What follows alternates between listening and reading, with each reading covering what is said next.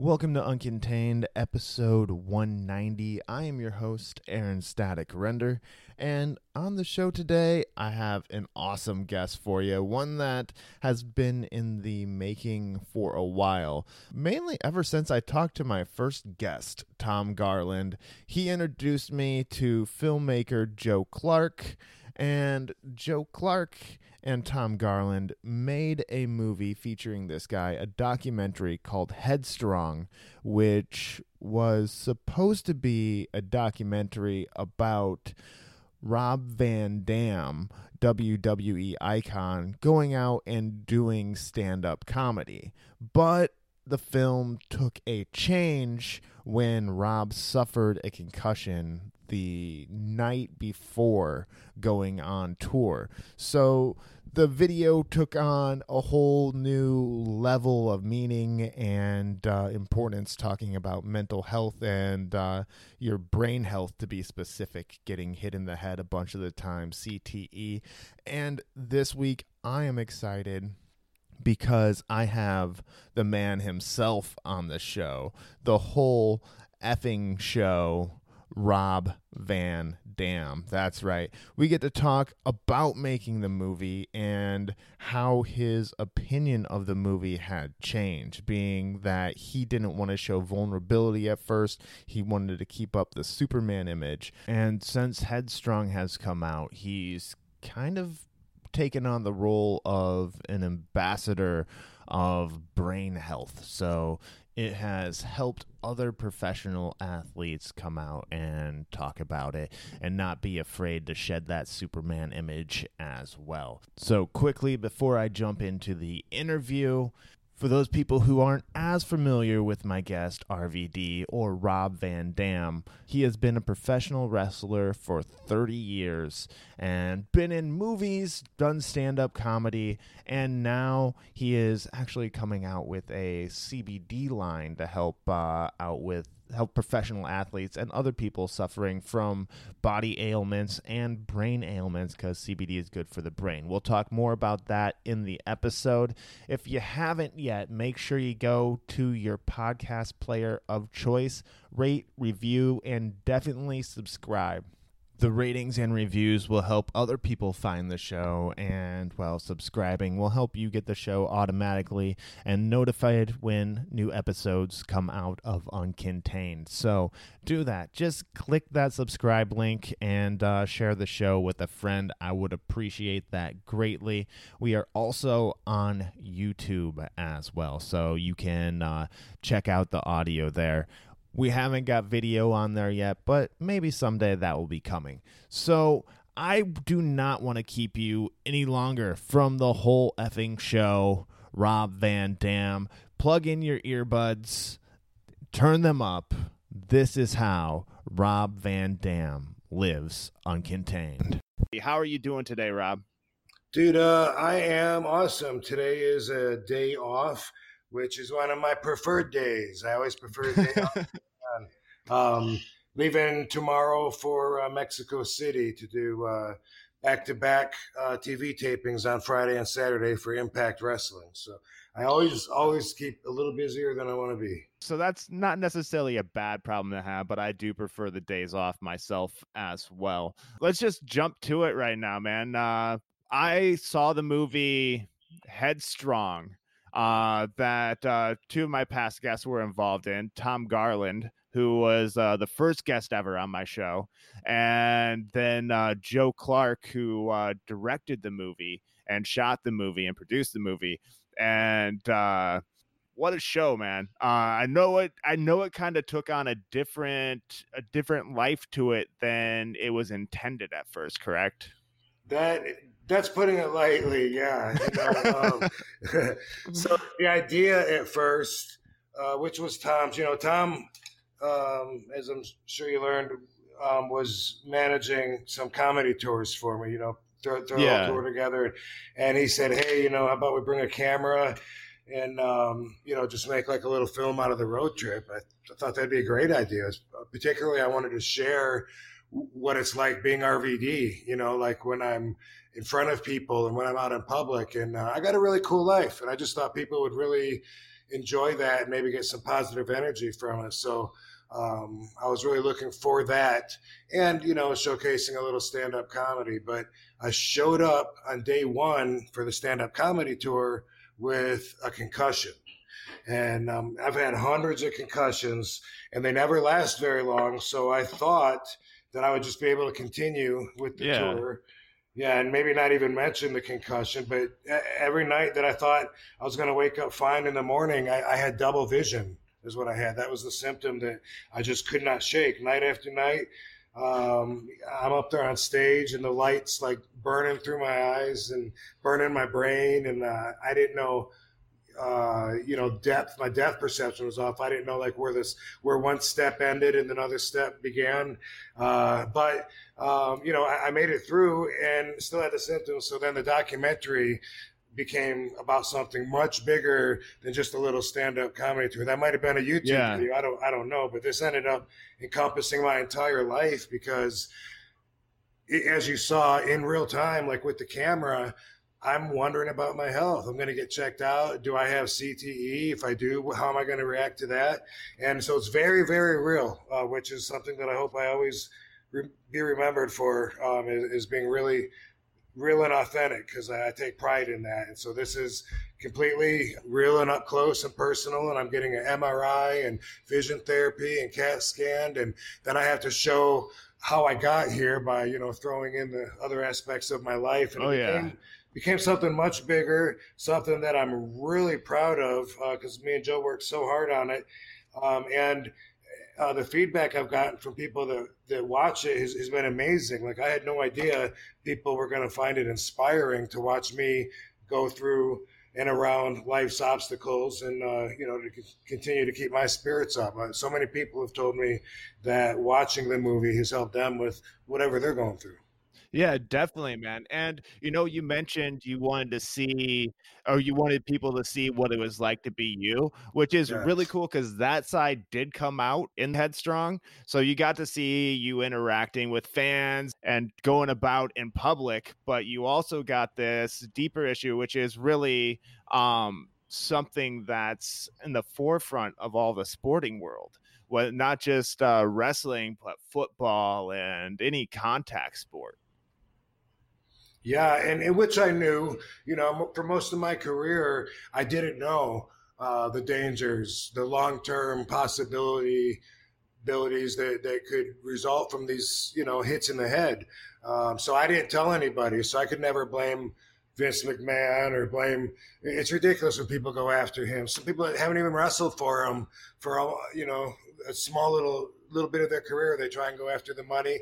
I would never do that. Um, I never even told anybody when, when I rocked my head I, or when I was injured. Uh, as long as I could keep working, I didn't have to tell anybody. If I can't work, well, then you got to tell somebody. And that's kind of the rule I came up on. Yeah. Um, but yeah, I did learn that you know we all learned in the last several years that uh, this concussion thing is something to take seriously. And my my friend Chris Nowinski, who's in the movie, Doctor Nowinski, uh, he was one of the pioneers uh, with uh, looking at CTE and and how how it's not just football but it's other sports too that, that are affected by it and what causes it. And um, you know I'm great to grateful to have him as a friend.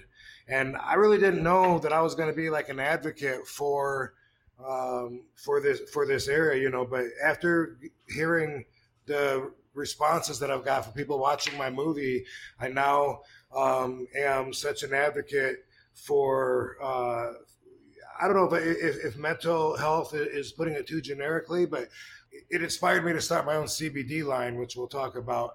And and, and my drive behind that is to find a, a, a neuro, one of the neurological protecting factors, whether it's CBD or um, a combination of all the right things. That's that's one of the projects that I'm that I'm really big on, and I believe that if I if we can uh, treat the brain in such a way, it would help people not just with CTE, but with um, Alzheimer's, you know, um, even depression, yeah. which almost every almost everybody can relate to. Definitely. And I myself can uh, relate to some of the brain issues as well because, well, I'll just throw it out there. I have a seizure disorder. I was born with it. So, you know, and I've had concussions throughout the days. I've had most of those tests that you went through during the movie except for the one where they put that uh, net of sensors over your head, which looked like something from a science fiction movie. Right. Yeah. That that specifically records your brain waves, and uh, you listen to noises, and it tests your reaction time, and it tests uh, different patterns of how the thoughts travel throughout your brain. It's pretty trippy. Yeah, man. So when I was talking to Joe, he said that you had to battle to get you to agree to do a lot of the stuff showing you getting treatment or dealing with the concussion because you that wasn't the image that you wanted out. Is that correct? Absolutely. You know, um, that's a good question because because it brings me back to a perspective that I don't really think I've talked about. You know, being a professional wrestler for 30 years, you know, I, I kind of pride myself on being yeah, tough. of course. And uh, and I didn't. People think I'm made a rubber because they see the damage that I'm able to sustain and endure with my job, and I didn't want people to feel sorry for me. I, I, I really um, have issues with that. You know, when people, oh man, I hope you're going to get better. Of course, I'm going to get better. What do you think I'm going to die? Like I would get so defensive. Um, and, and, I really thought I don't want people to watch the movie and then for the rest of my life be saying, "Hey, you know, what is is your vision better? You know, how's your head?" Um, but you know, real is real. Yeah. I mean, as time as time went on, and I adjusted to what my real life is dude, that is a big part of it. If someone asks me how my vision is, I'm not offended by it at all. You know what I mean? It's like I, I didn't know that I want that I was going to be okay crossing that yeah. bridge and having people ask me about my health and having people look at me as anything other than Superman. Yeah, and I, I imagine it was you didn't want to become the poster child for concussions or something like that, or be known as that. Correct? Yeah, which now I hope I am. You know, like I've uh, just all That's the people cool. I've met, and even other even other athletes that I've been networking with. You know, and, and we've been sharing stories. Football players, uh, um, so many of us uh, I hope that I am the, the poster boy. I hope I'm the poster boy for CBDs so that I people will come to me with all the questions, and I hope that I will have the answers. You know, I I got a really good team. Uh, I just started my CBD line with a couple of products that I'm really proud of. The brain formula is the big one. Um, that's like the spine um, that's gonna be the foundation of what we're always going to get get to. Always advancing that by.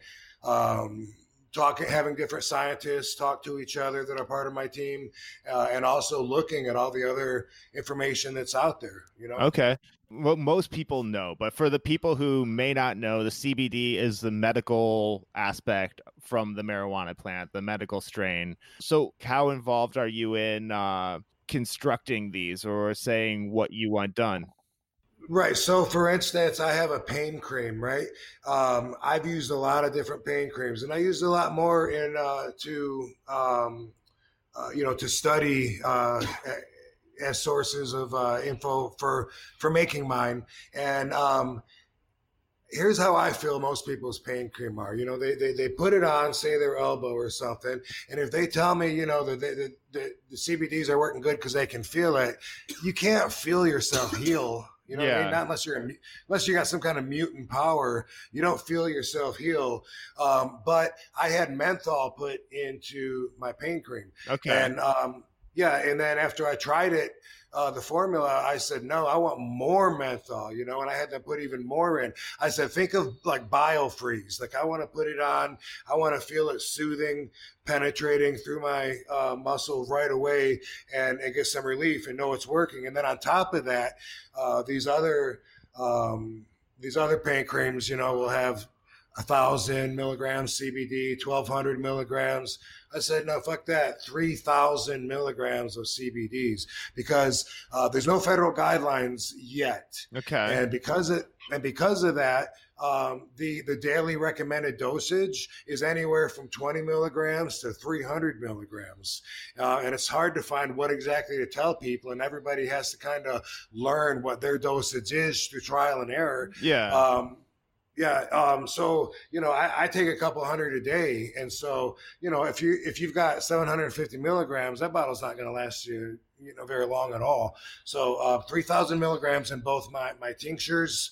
Uh, and my pain cream, and those are the two products that I have so far. Very involved, uh, as you can see. In fact, um, in a couple of weeks, I'm going to be going uh, visiting a farm in uh, in Denver, Colorado, to look at uh, look at the actual plants they're growing, um, and this will be for um, a, a future um, uh, avenue of growth where I will be getting into RVD THC. That's interesting. As a, becoming the entrepreneur, the entrepreneur. I don't know. I don't know if that's an actual phrase or not, but uh... the, but the industry, the industry is welcoming me like with, with open arms, and it just feels like so right. Such a good connection. There's so many people um, that already have their companies.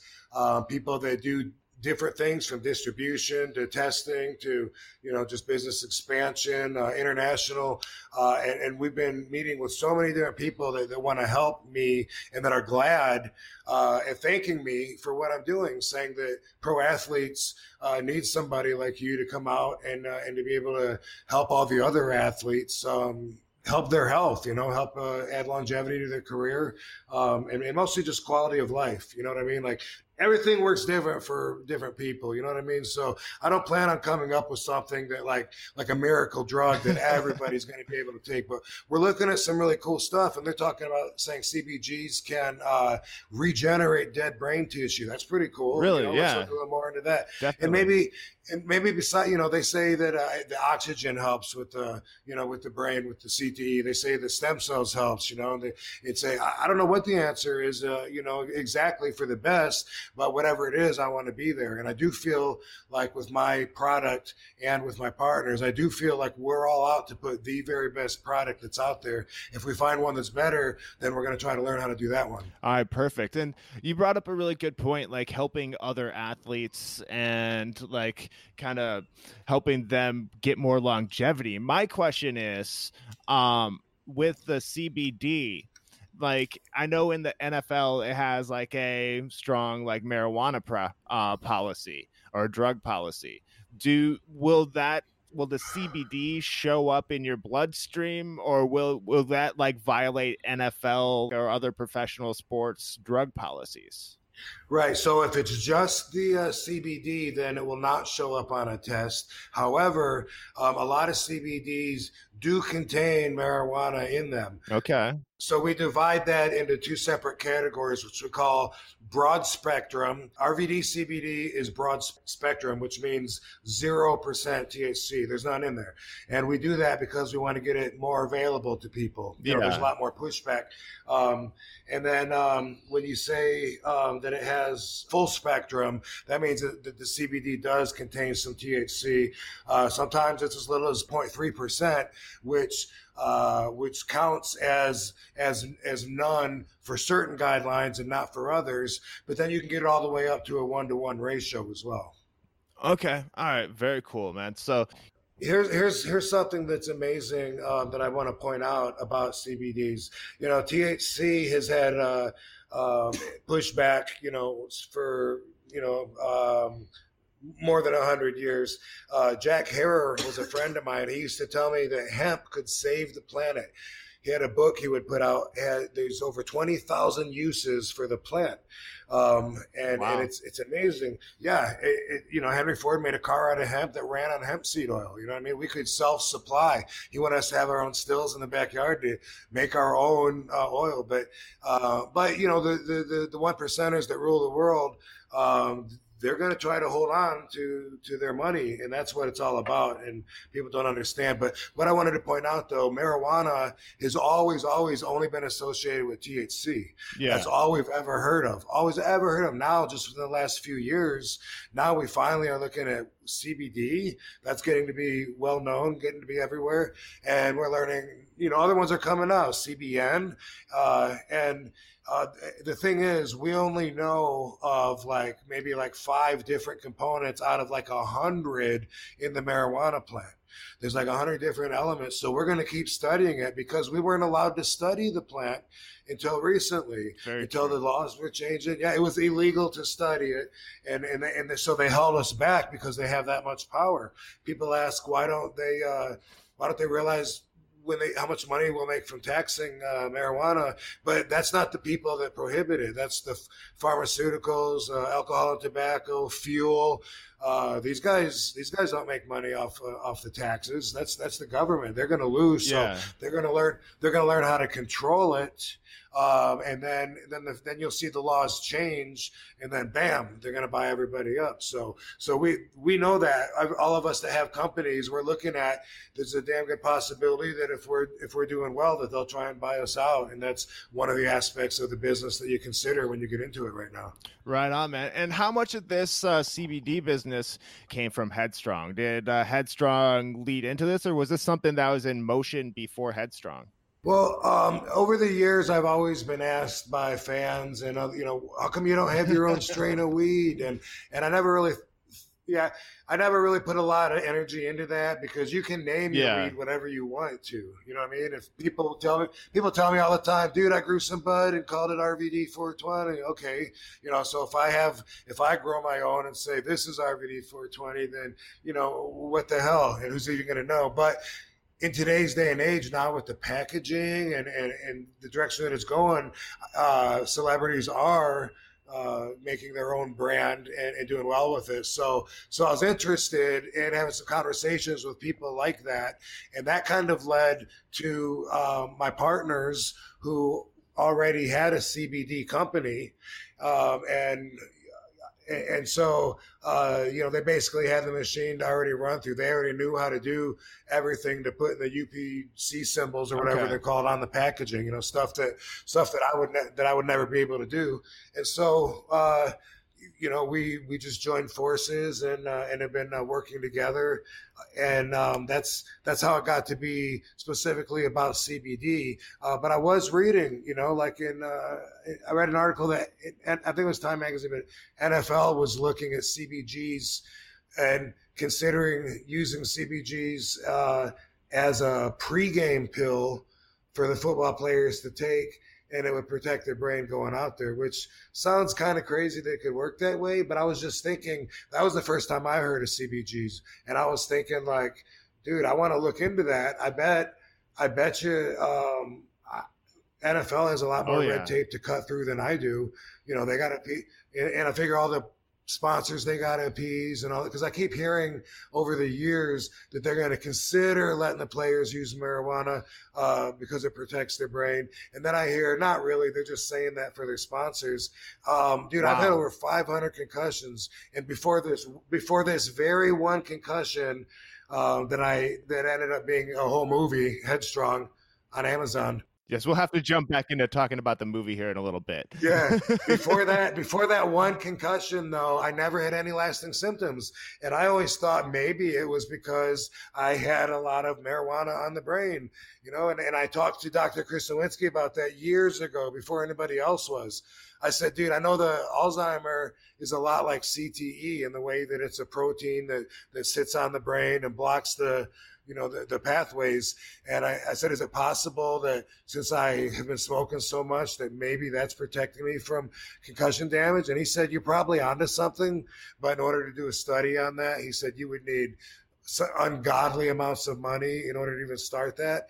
And so it didn't really go that, that, that far. But now it turns out, you know, that, that yeah, now we know that uh, you can separate and isolate the different components of the plant, but we know that the plant does protect the brain, marijuana, you know, so everyone yeah. that I even I even had like uh, I was trying to promote Headstrong in Battle Creek, Michigan, where I grew up. Yeah, and they were so the paper, the Battle Creek Shopper, had this big story they were doing on me. Uh, uh, you know, I, I, gave them a big interview, gave them photos, I had all kinds of stuff.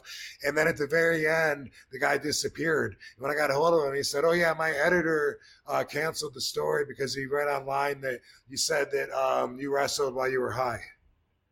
I felt like that's the kind of pushback that I get. But when you look at it, um, you know, words are words, but I'm yeah. telling you the fact the fact that I had THC on the brain probably protected me through, you know, hundreds and hundreds of matches where I didn't get concussions or the concussions that I got didn't last. Sometimes the sound will go out. Uh, you know, sometimes it would be like everything's in slow motion for a few seconds. Uh, sometimes I see double, which is what happened and uh, on Headstrong. Yeah, definitely. So, does the WWE have any sort of substance policy? Oh, absolutely. Theirs is really well known, um, and it changes sometimes. You know, throughout time. You know, so I, I, haven't been around to tell you exactly what what the current one is, but um, you know, for instance, when I was there in 2013, I did my return. They weren't testing for marijuana. Um, oh no, I'm sorry. They weren't testing back when I was there from 2001 to 2006 or seven. Okay. They didn't test for that, but they had the right to. It was on the list of banned substances, uh, but they were being kind of easy on it. And then, um, you know, wrestlers started dropping dead. Even though it wasn't marijuana, they got stricter on their drug policies. And um, so then when I was there in 2013, uh, they were testing for marijuana. Uh, I was there for three months. Um, yeah. I, I, I just decided, you know, for the experience, I won't smoke. Took a month off before went and did the whole thing. So I did about four months without smoking, so I could compare and whatever. And then 2014, I went back for another run for five months. This time I said, fuck it. I'll just, I'll just pay the fines. And it was a grand each time. I heard after I left, $2,500 each time you get fined for marijuana. It's a really extensive list of different pharmaceuticals that they don't want you to take. And wrestlers are always getting into uh, situations where they feel like their prescription is warranted by the doctor. And then there's, um, you know, and then there's sometimes you know some some pushback even then. Yeah, yeah, I, I, hear that in other sports as well. Like uh, some doctor prescribed them pain pills, and that medication is on the banned list for whatever organization they're in. Yeah, it's. I mean, it's. Uh, yeah, it is what it is. But I mean, I, they they got they got the guy WWE got the guy created the drug testing program for the Olympics, Dr. Black. So he was really good. I remember one of the wrestlers looking at the at the list of controlled substances and they banned, you know, banned substances. And he, I think it was uh, um, Val Venis, but he said, "Hey, he said, um, ephedrine.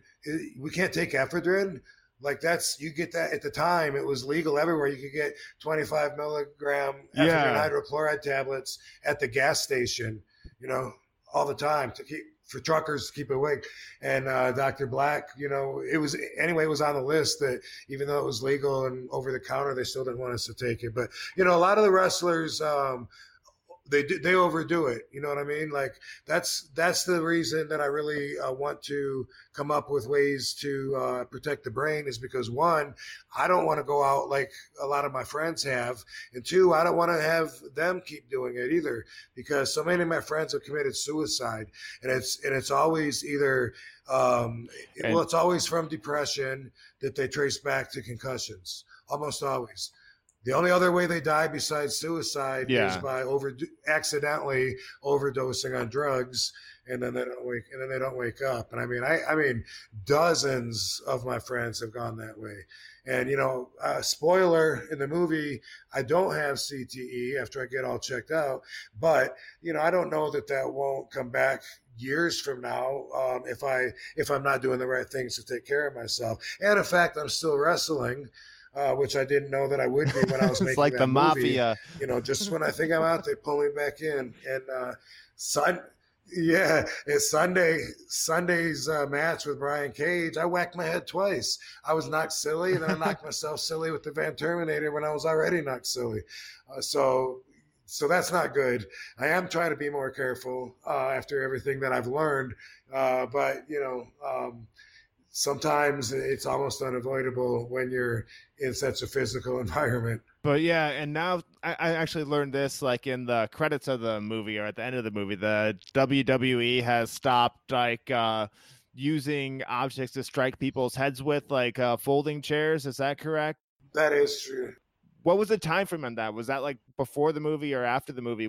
That that was before the movie. I think I think it was like 2007 or, or something. You know, it was what what really like kicked it all off was uh, the Chris Benoit tragedy, right? Uh, Chris Benoit. Everyone knew Chris yeah. Benoit. He was on top, and then then they're telling us that he uh, killed his wife and his little son and himself. And you know, we all knew knew him pretty well, and you know, had to have at least some kind of excuse in our head, something that we could believe. Um, you know, and I wasn't even sure that it wasn't a frame a frame job. It was just so crazy, so bizarre to accept.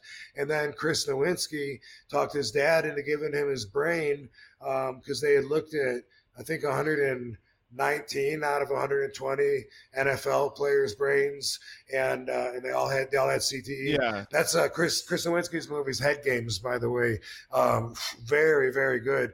Uh, I didn't see that before making Headstrong, or else I I don't know. I would have been a little more shook up, I think, honestly, because it shows, you know, it shows some people that can't yeah. tell you what day of week it is, you know, what comes after February.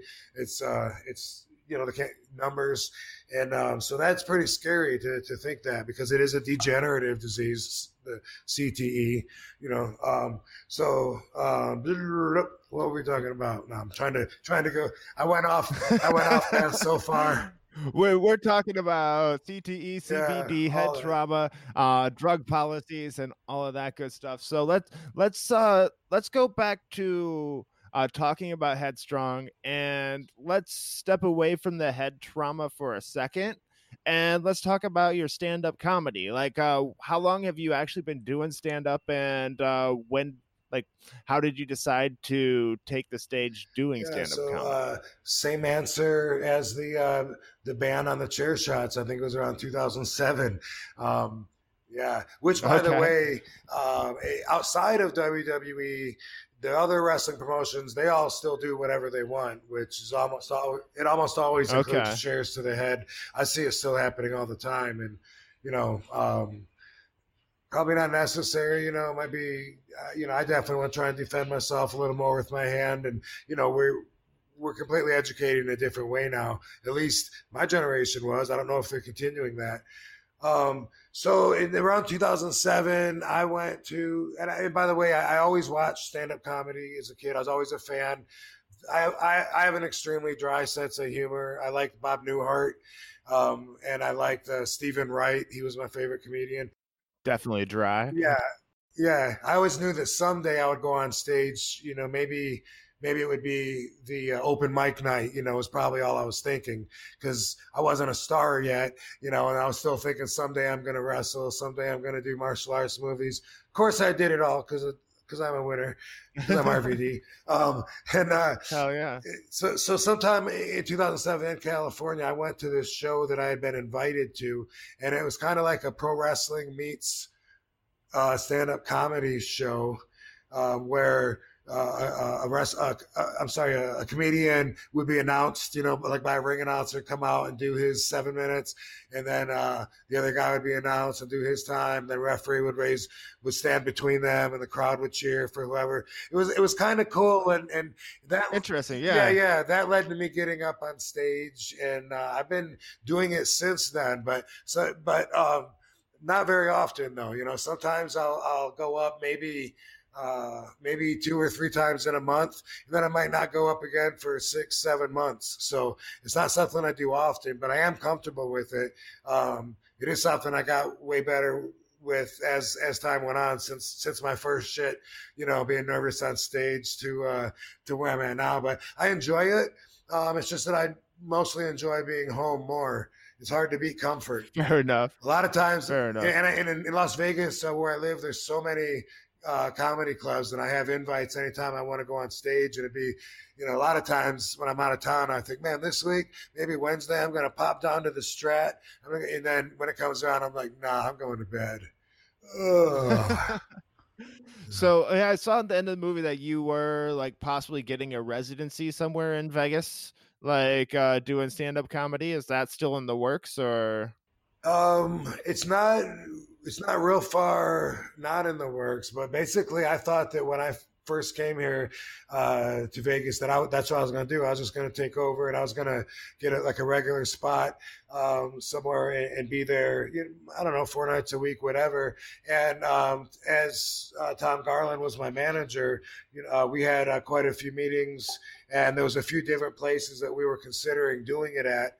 Um, and, uh, and, and it would have been cool, but mostly, um, it, mostly it's just like how I said, like I, I don't I don't really want to be gone every night. Like I'm jealous of people that uh, that have to stay busy, like people that say they retire and then they couldn't stand staying at home, so they had to get a job. That is so. that is so the opposite of me. I always have way, way too much shit to do, and, and I don't want to do any of it, you know. And I just want to chill and hang out. So um, I, I hardly ever, ever, ever leave the house um, in between travel trips, and, and I think that'll I think that'll change um, eventually. I'm still still kind of getting used to uh, living in this house and still getting it set up. Plus, it's cold out right now, so I don't want to go outside then. But um, I used to go out. It says cold in Vegas right yeah, now. Yeah, it is.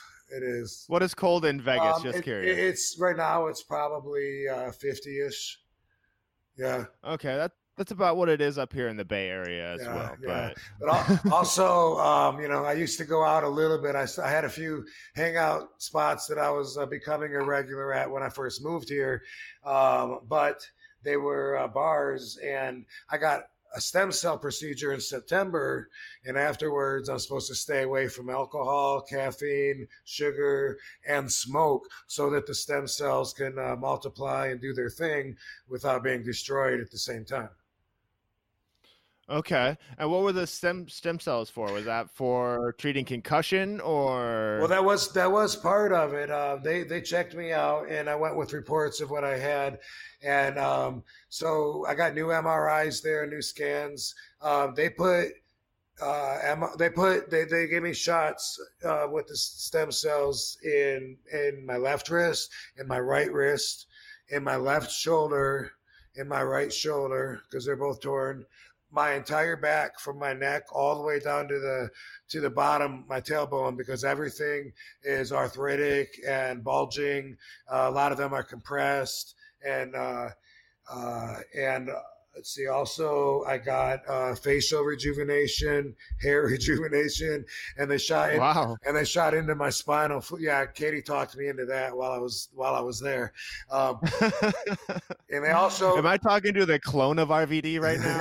or also, uh, they give me an intravenous tap, uh, which goes uh, another two million stem cells that go throughout your body to to find inflammation to fix. And in my spinal fluid to go up into my brain uh, to, to help fix any concussion damage. 221 million stem cells I got.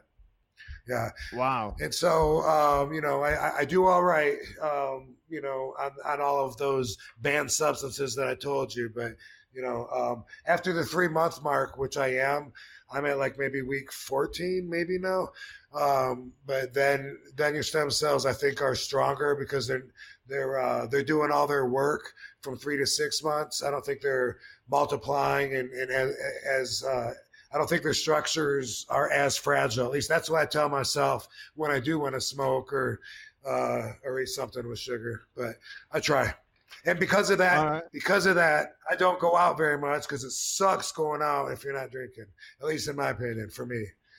Fair enough, man. Fair enough. And do you feel a difference, like with all those 21 million uh, stem well, cells inside you? Okay, so I went seven weeks and I didn't feel anything, and I was really disappointed because some of the people feel it right away, and and it, most people said I should have felt it.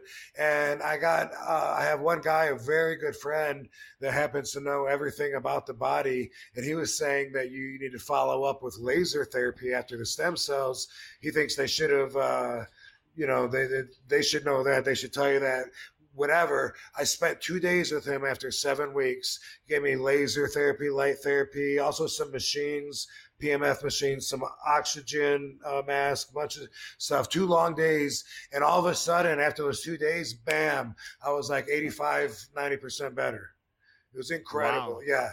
And I had about five good weeks, um, five good weeks where people would say, "Hey, how how how did that stem cell uh, thing work for you?" And I was like, "That's right. I used to have pain. Like I couldn't." Whoa! I forgot what it was like to even have pain. I can't believe that because normally, like every you know, a lot of everything kind of hurts all the time. And for five weeks, I would only hurt if I was stretching or wrestling. You know, then I would feel.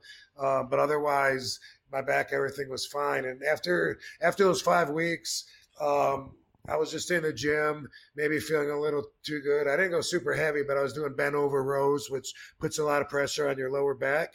All of a sudden, okay. Uh, all of a sudden, bam, my lower back was sore, and I thought, well, I'm going to do some light deadlifts, you know, maybe maybe try and make my lower back stronger. And and then all of a sudden, uh, my back's bad again. it worked itself up into a pinched nerve where I couldn't move my head last week, and uh, um, and I don't know now. My the it's supposedly supposedly this will go away, but these are the mental games that, that I've dealt with and some of the other people that I've talked to also deal with when you're trying to keep forward and you start wondering, wait, is this the new normal? You know, like what's the right me? the, the hurt me or not hurt me? Yeah. but I'm thankful. Yeah. It's us, you know, so far because, you know, I would say it was, uh, it was worth it. I'm, I'm definitely glad that I went. Yeah, definitely, man. That's really cool. It's something. Uh, it's it's really crazy what they can do with stem cells, and I'm hoping that they can do even more with them. Uh, I guess what I'm hoping for is something with the retina because uh, I actually went blind in my eye back in two in my right eye back in 2007. So I'm like here cheering for stem cell research to like you know get Absolutely. get to that level. Yeah. Are you, are you sure? That, what, are you sure that it's not there? Um, basically, uh, well, I check from time to time, but uh everything that is most things for the eye have to do with like the cones the rods and like the everything except for the retina because i I, I don't know. I guess it's one of the more complex parts of the eye. But if somebody's listening to this and uh, knows, like, uh, you know, something about uh, stem cell research and the retina, and it's like there, let me know. Damn. yeah. But it, it's cool to hear what stem cell research can do for you. That's why you know I'm bringing that up. Yeah, Ryback, by the way, um, was one of the referrals. I talked to him before I went because he had gone. Uh, these guys were hooking up all the wrestlers down in uh, Medellin, Colombia, in South America, and um, Rey Mysterio and um, uh, Kevin Nash, a bunch of guys. But Ryback uh, told me that while he was there for like the four days of treatment, um, maybe it was five days, I think it's four, that uh, by the last day that his eyesight was better. He said he was in the waiting in the in the room uh, waiting to sign some papers or something, and he said he looked across at the clock that he'd been looking at every single day, and he said it was always blurry, and all of a sudden it was clear and he could see it, uh, you know, sharp. So I was hopeful because my eyes my vision has always been bad. I worn glasses since I was two years old. And oh wow! Getting concussions wow. hasn't helped it either. yeah, it, it's crazy in my case because I was like 20 20 vision. Then all of a sudden, like due to uh, a hormone called, called homocysteine, which makes your blood clot, like uh, my homocysteine was like three times what the suggested cutoff limit is and uh, basically had a stroke in my retinal artery at the age of 27. Damn. So that just came out of the blue. The eye went smoky and then faded to black. I'm like, uh, wow, shit. bummer. Yeah. Well, you know, could have could have been worse, right? It could have. It could have. I still have movement of all my limbs. I'm still alive, still upright.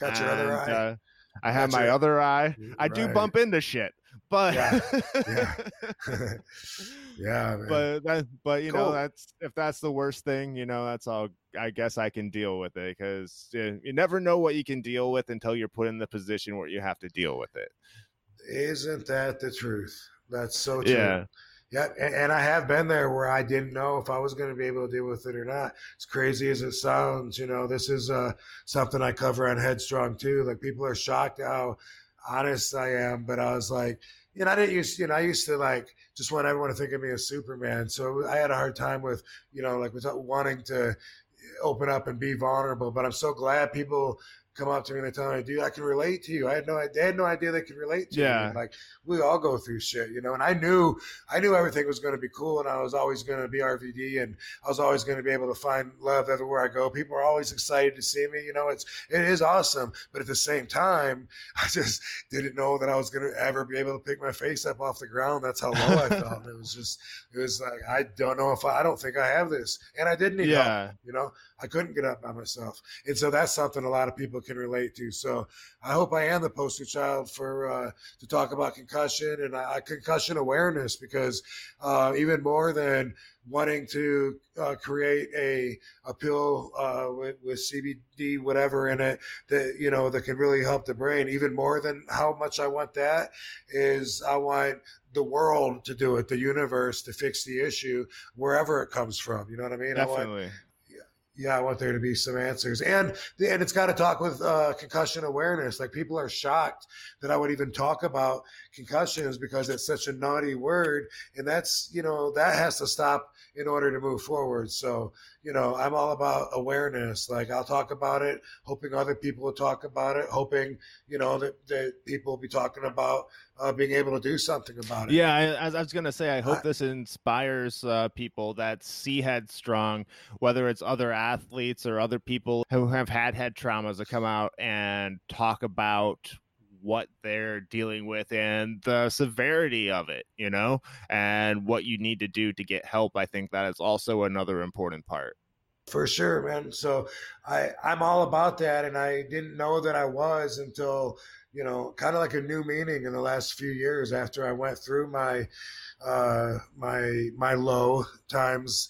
Uh, you know, as I came back and uh, rebuilt everything, I feel like this is uh, this is a, a cause that I really get behind. You know, I've been really hurt by some of my friends, uh, you know, off offing themselves. You know, yeah, it, it, really hurts the people that that stay back that are alive, and um, I, you know, um, if if we don't talk about it, then then it's not going to go anywhere. You know, if we hide it, and if we if we hide, you know, that that that we're depressed and we don't we hide, you know, that uh, almost all my peers say that they have long-term concussion, uh, concussion damage, which isn't the same thing as CTE. That's the thing. People are using the word CTE and throwing it around uh, too loosely, like Kleenex, you know, as if it covers everything. Uh, everything. People say, "Oh yeah, I know I got CTE because I see stars when I look." It's like, no, dude, that's CTE specifically is, is your brain rotting away until it dies and you die, and uh, and you don't want that. And it's uh, it, it's it's crazy that we're not we're not far enough ahead yet. Yeah. Um, but we want to be. You know, it used to be you had to die first before they could find it. Now they're finding ways. Now they're saying they're on the edge. You know, being able to to tell you, and they can you know, they searched my head for. Um, different areas of abnormalities, inflammation, dark areas, and they they say I had like I had four different doctors look at my MRIs, um, and and you know they can they can do that, but it's kind of um, it's not hundred percent definite, and and then and then you got to go get checked out first anyway which yeah. a lot of people aren't even going to do that. Yeah definitely. And one thing i'm happy that you did during the movie headstrong it was near the end where you were talking to the doctor about what you were just saying right there was the difference between cte and uh, like residual damage from a concussion or head trauma. And like he kind of broke that down a little bit right there. That was really cool that you went into that. So it maybe it will help people who are like like thinking like, oh, I see stars, I see floaters and stuff like that. Uh, be able to be like, okay, maybe this isn't that, but I should still probably be careful about the head trauma. Which, by the way, floaters are actually caused from something in your stomach. I just found that out recently. Really? Yeah, you need probiotics. Interesting. Yeah, my friend that uh, that knows everything about the body that fixed me fixed me up in two days at, at his house. Uh, I, I trust him. So, you know, I heard him say that, and I don't see floaters, uh, but I believe him though. Yeah, yeah, all right. That that's interesting. You hear it here, right here on Uncontained. He says you have a brain up here, but you also have a brain down there in your stomach, and um, uh, and so there's like a not below the stomach. there's another. He did say he did he actually did say that, that uh, we we got we men have three brains. You're right. He did say that.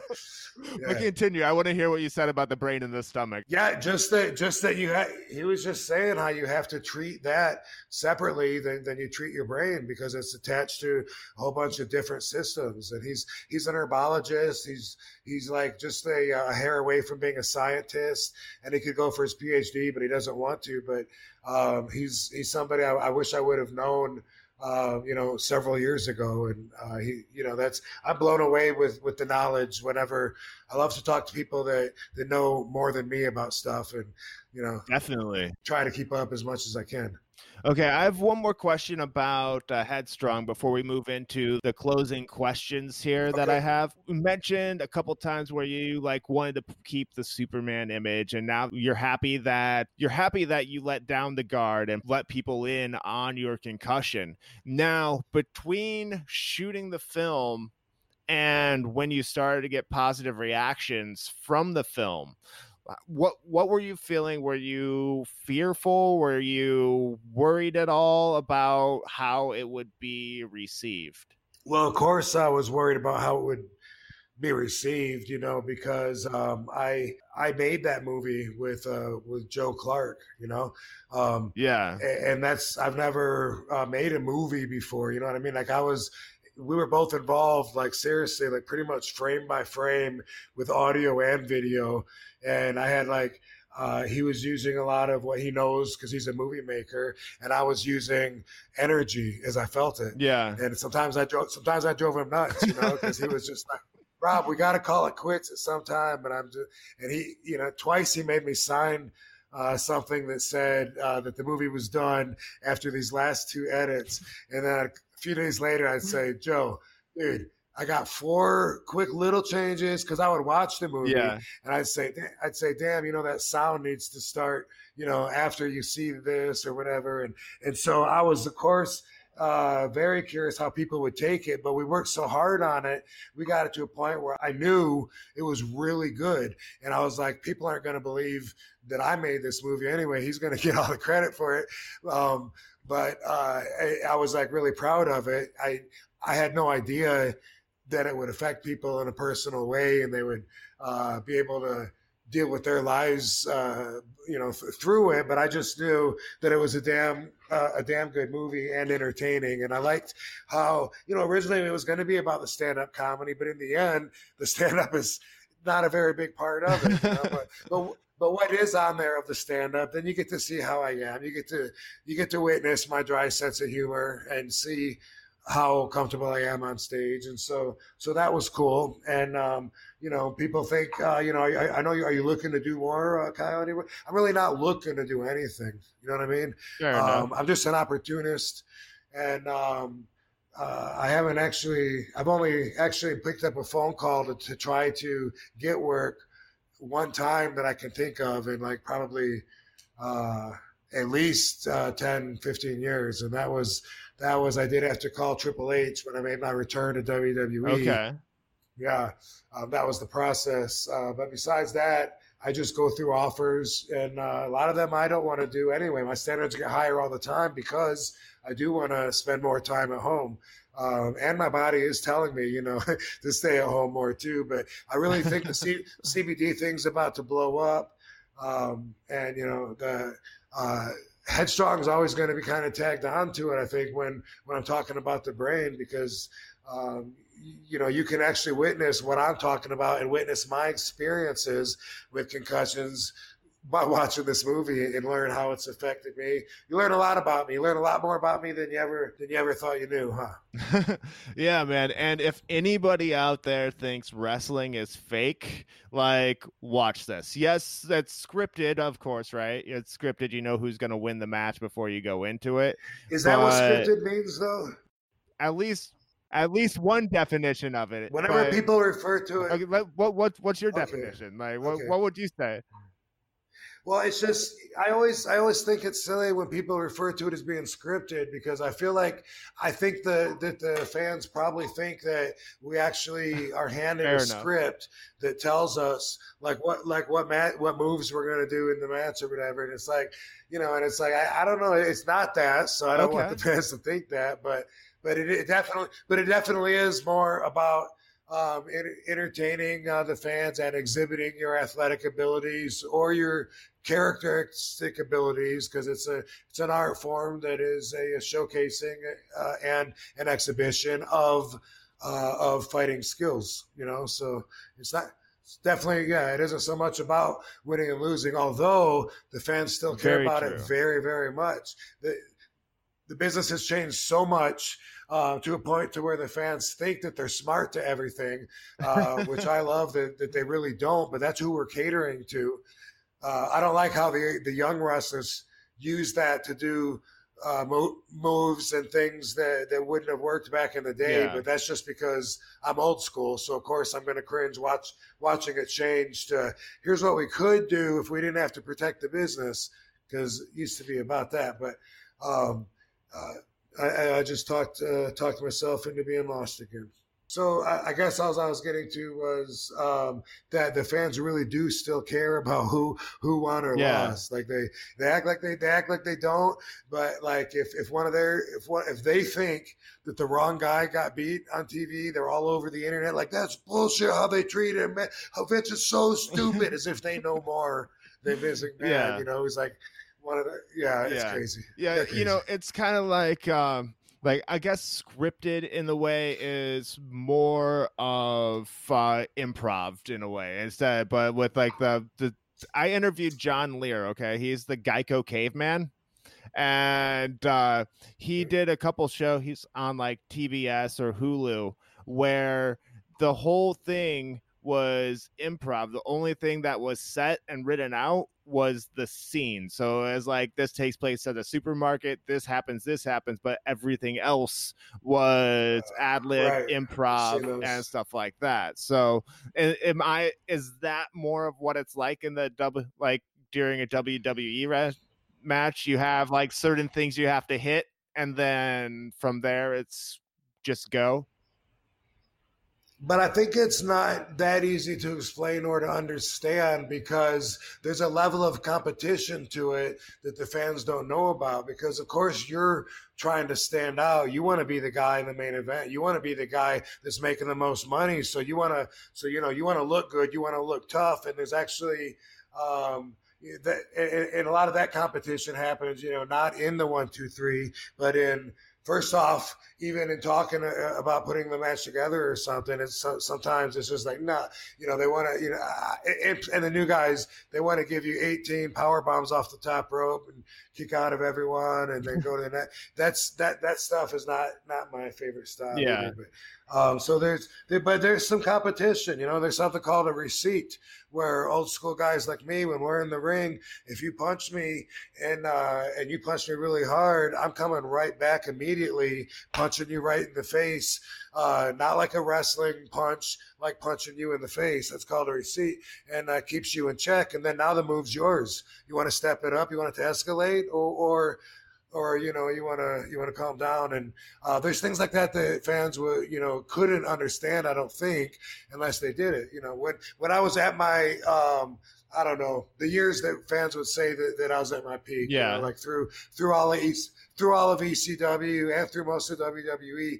Um, uh, in order to be in the mind frame that I was to do what I did, I was so competitive that you know I looked at everybody else as if uh, you know, I would be like, oh, fuck those guys, man. I would kick their ass, you know. And I looked at everybody like that. Um, and it was just that mindset, you know, like everyone's out trying to get my job, probably talking shit behind my back. They're politicking, you know, these guys are talking to their bosses, you know, about not going with the plans with me. And it's like, and I, you know, and it was just like, man, these guys think they're better than they are. And I looked at everybody so competitively and, and, and it was like an enlightening moment in my life, uh, after I went through all this, uh, a bunch of stuff as in Yeah. Headstrong, get it on Amazon. um, but but when I when you know, I mean, I'm still coming out of it though, as I'm realizing that opportunities are opening in life. This is all still part of my comeback. Yeah, you know what I mean? It's, Man, that's that's a good insight into the world of professional wrestling. I think, kind of what goes on. Obviously, probably can't explain everything right now in the time that we have, uh, but it's really cool to kind of hear it from a wrestler himself. Uh, what I've always found kind of funny is you know there's people that will complain about the WWF or WWE being fake, but they'll watch like a movie like um like a Schwarzenegger movie and know that fight is scripted, like really scripted, you know, and not complain about it. well, well uh, I think you're. I really feel like you're comparing apples to oranges there, though, because one is uh, live action. You know, uh, one you're not even watching Arnold Schwarzenegger jump off a real skyscraper. No. That's not really happening.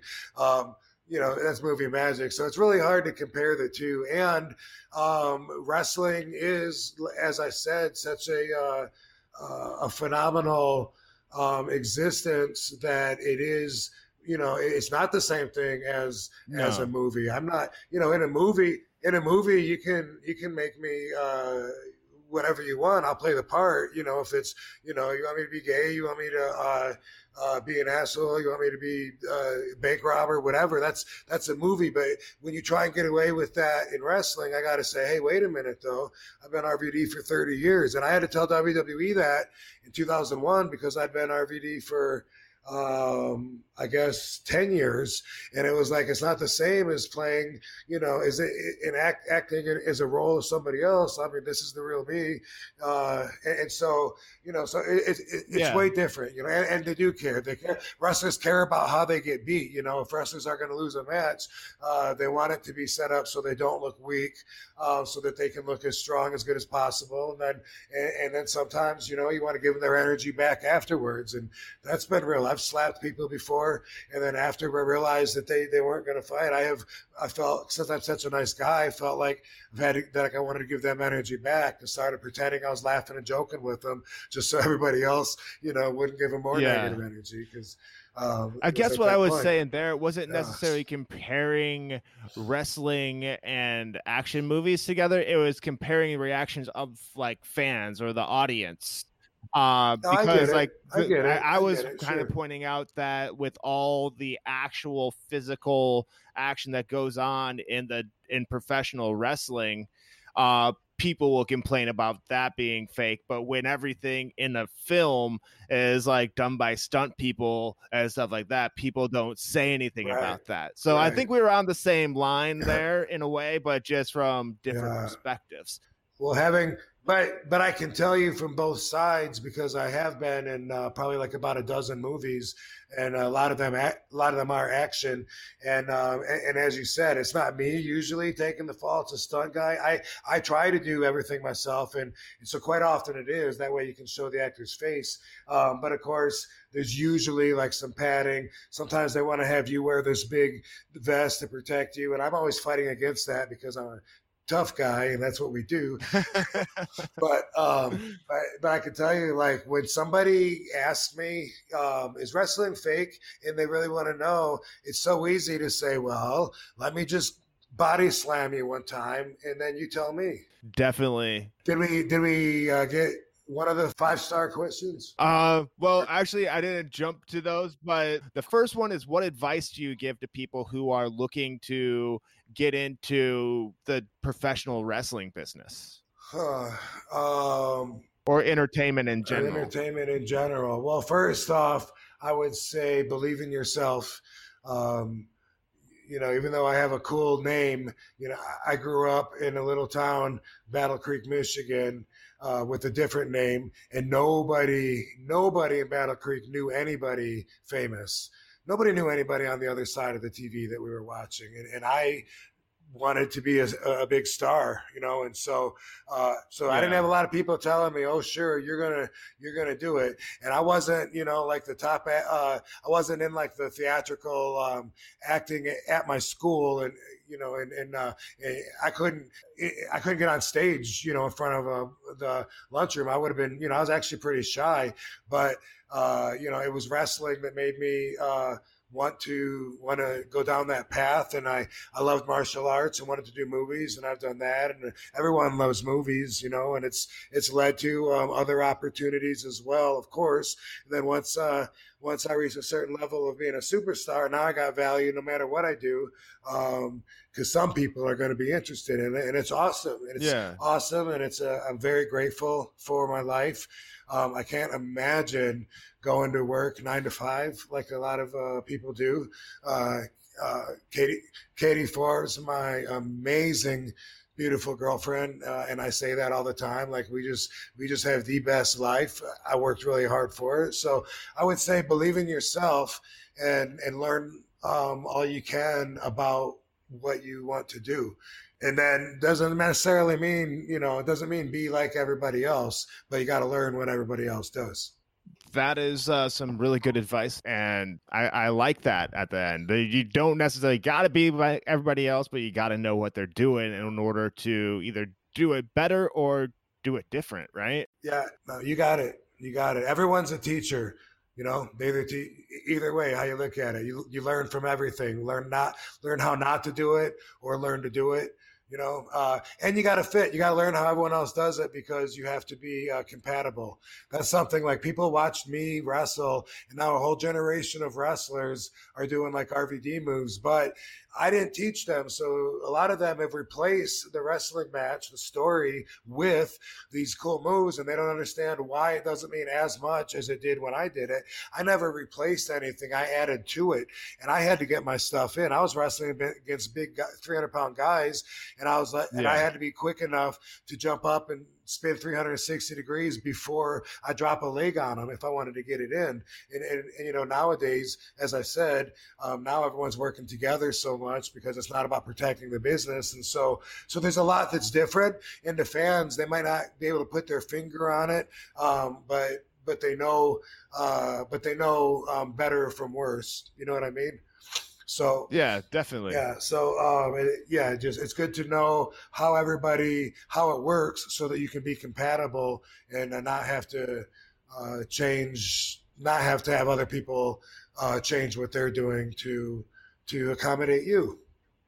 Right on, man. Right on. I can't say it better myself. So, uh, what what is it that you are currently doing uh, to promote yourself? Are you doing anything on social media to promote, uh, say, Headstrong or uh, your new line of uh, cannabis products? Yeah, so you can find me at the Real RVD on uh, social media, and um, also on Instagram we have RVD CBD, which we're at the embryonic stages of of the company. Like we're actually uh, just this week becoming accessible through our website which is also rvdcbd.com. Nice. For the customers, everything so far, like we just maybe about a month ago, we premiered at a, a big uh, convention here in Las Vegas, and we've all our we've had a lot of meetings that are business to business about expanding and uh, doing more products, growing, uh, distributing, and you know internationally, like, like, I said, and going to other cons. And uh, because of that, um, you know the fans know about us, but um, they're just now starting to get into some of the stores my product and so we're just we're, we're, just at that stage. So i don't know how active the instagram account is at rvd cbd um, but uh, but that is something where you can find however recent it is at least uh, you know the most the most recent stuff that that we've got. And um, and i use twitter and, and instagram. All right perfect man. So uh, uh I'll get your handles for Twitter and Instagram a little bit later, right before we uh, do the final question. Uh, real quick though, what would be a highlight, not necessarily the highlight of your career, because that's kind of a dick question to ask, but what would be a highlight that you care to share with the uncontained audience? Um, let's see. One popped in my mind when I was thinking about wrestling. Um, this is like 95. It might be 96. It's 95 It is. I'm pretty sure it's 95. And I used at the time I was wrestling for All Japan Pro Wrestling. Uh, they would do tours in Japan from the, the, the short ones were in February for two weeks, and the long ones were like four or five weeks, like the November Tag Team Tournament. But um, I would wrestle for uh, All Japan, and we would do the tour, and it would end at the uh, Tokyo Budokan, and that was the big show of the tour. It always ended there.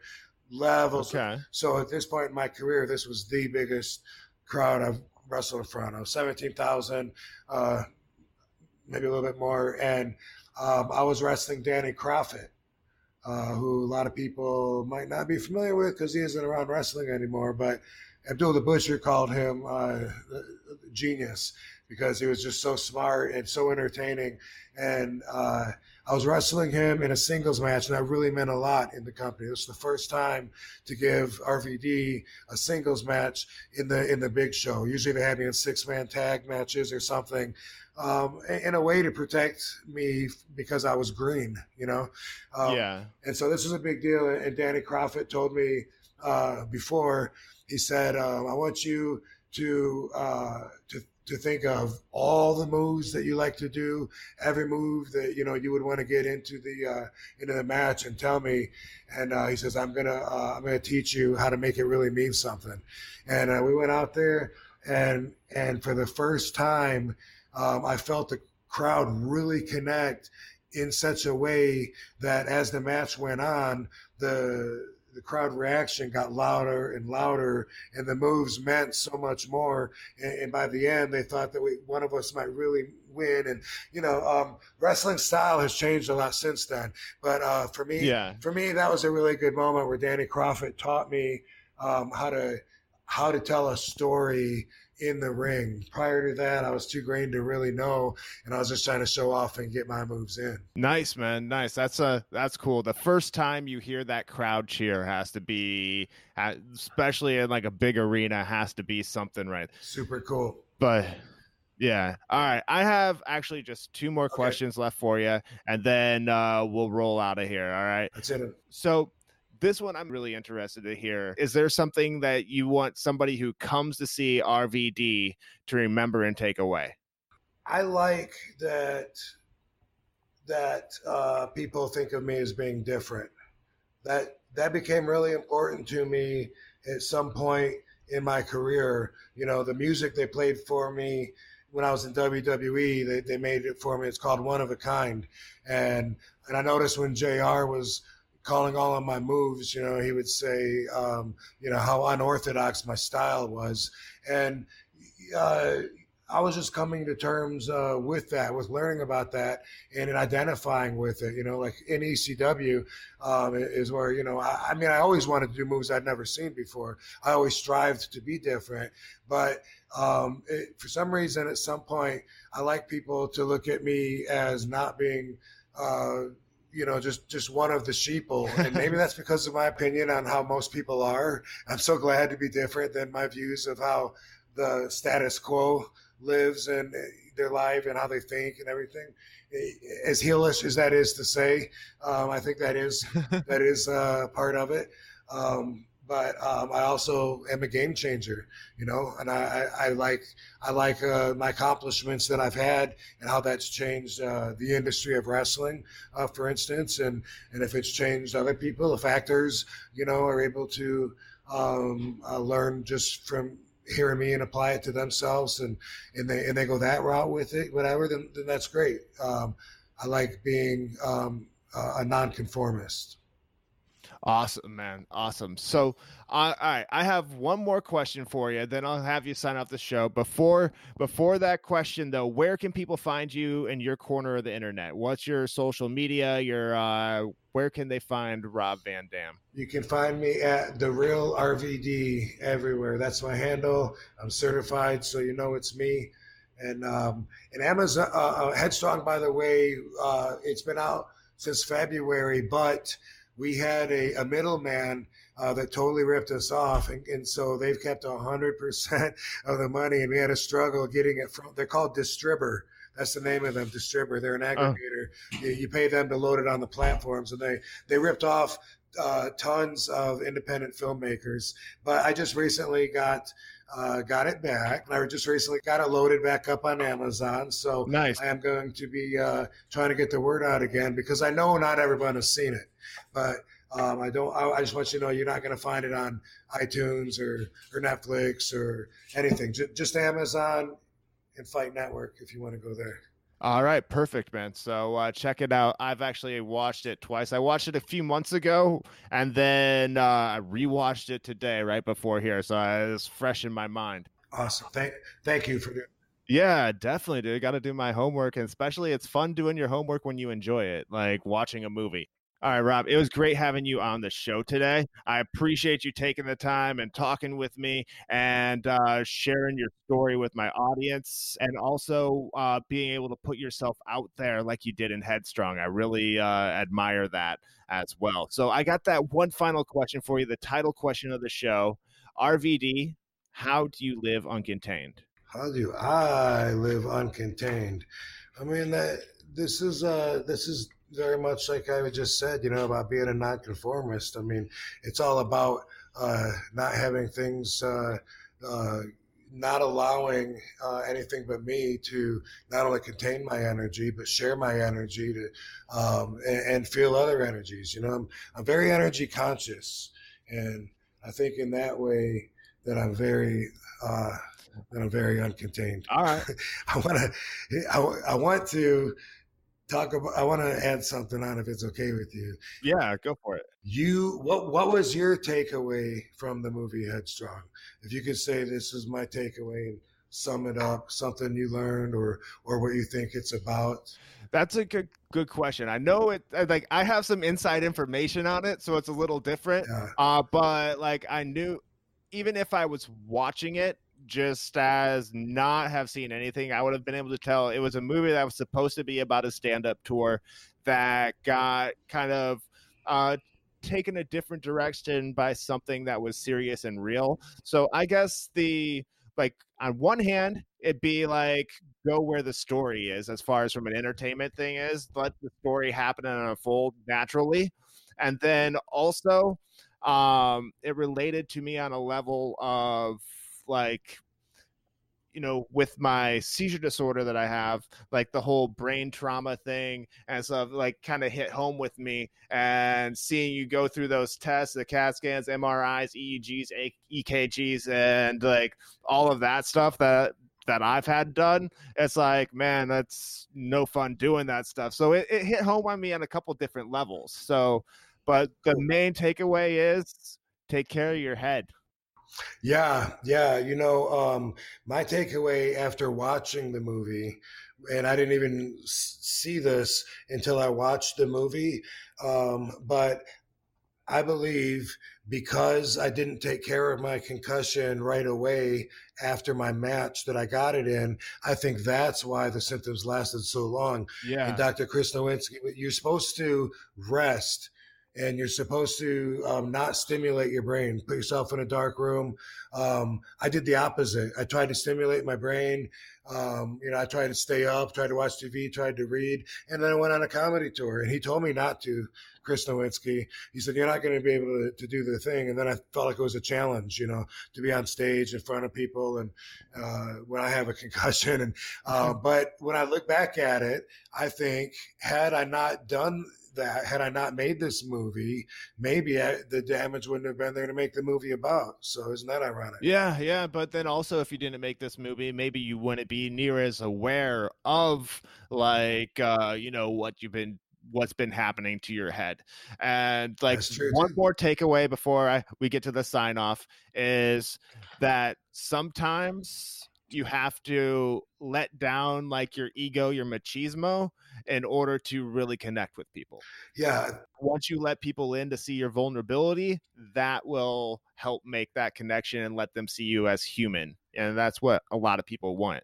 I agree. I agree. And be honest always because that way uh, you know, we're living history. Be honest, so people know the truth. People know how things are really happening, and uh, they can judge you by the real you. And that's that's the way that I live. That's that's why RVD is uncontained. You know what I mean? oh yeah, all right. Hey, but also you asked me what I had to give up uh, in order to Yeah. follow my dreams and stuff. And um, the the thing that stands out the most is I had to give up uh, trying to meet other people's values. Oh wow, I haven't ever actually heard that on this show. I like that. Could you explain just a little bit more on that? Yeah, because we all have our own values. And when you're a kid in school, you don't understand that. You don't know that. So kids are stupid. You know, they say, why are you wearing those shoes? And why are you hanging out with that boy? People don't like him. And, and hopefully that eventually, uh, as you get to be an adult, um, especially outside of the wrestling uh, dressing room, then you realize uh, that you you have your own values, and if you get to know your own values and your own priorities, you learn a lot about yourself and why you do things, and um, and then it's just it's a great way to live. So um, I have my own values, and so it's like, well, you know, I have a bun on my head. Why do you have a bun on your head? Uh, because Katie Forbes loves it. She told me to. She told me to uh, put my hair in pigtails right now. I think I would. You can't argue with Yeah. that right there. Can we do that, maybe? but uh, um, anyway, there you go. So, but but yeah, um, you know, you, you're trying to, especially as a kid, when you're trying to fit in. You know, if you're different, they're going to make fun of you, whether it's a racial thing or whether you're the fat kid or whether you wear glass. I wore glasses, you know, so I had a lot Yeah. of shit um, as a kid, and um, and it, and it's like it's stupid, and hopefully you outgrow it, and then you learn it's okay that your values aren't the same as other people's values. Nobody, no two exa- values are the exact same. That's that's what makes us us. That's what makes us uh, judge. We judge everything. We judge people. We judge um, life by our own values, and um, and that's why we go for what we go for in life. Perfect, man. Thank you so much for coming on the show. I really appreciate you coming on, sharing, um, sharing your knowledge with us. And uh, yeah, I apologize if we went a little bit over the time that you expected here, but uh, I I could have gone on for a little while longer. Yeah, Got to yeah, get to your evening, yeah. and I got one final thing for you to do, Rob. Will you do me the honor of signing off the show tonight? Yeah, yes, I will. And I told you I don't give very short answers, but Katie Forbes is ready for me to to be done. Hey, this is everyone's favorite wrestler and the whole fucking show RVD. You know I live uncontained. And that does it for another episode of Uncontained. Thank you for listening, and thank you to Rob Van Dam for joining me and talking about his movie Headstrong and uh, the importance of brain health. Yes, so if you have a concussion, make sure you get checked out. Don't don't just sleep on that stuff because CTE ain't nothing to mess with. It's kind of like the Wu Tang Clan in that essence. But on a serious note, I encourage everybody who is involved in contact sports to check out this uh, film, and uh, it will help shine a light on what concussions can do to you, and also get some valuable information about what CTE is and uh, what you can do to prevent it. So uh, definitely check this out. As I said, the link is in the show notes. Go ahead and click on that. I'll also post it in social media, and also. Um, yeah, speaking of social media, make sure you hit me up on Facebook and Instagram and even Twitter. I'm on there from time to time as well at Uncontained Pod. And uh, let me know what you thought of this episode. And uh, I would love to hear of any guests that you'd love to come on or tell me about a concussion you had. Something like that. I'll write you back, I promise. So thank you for listening once again. And until next time live uncontained.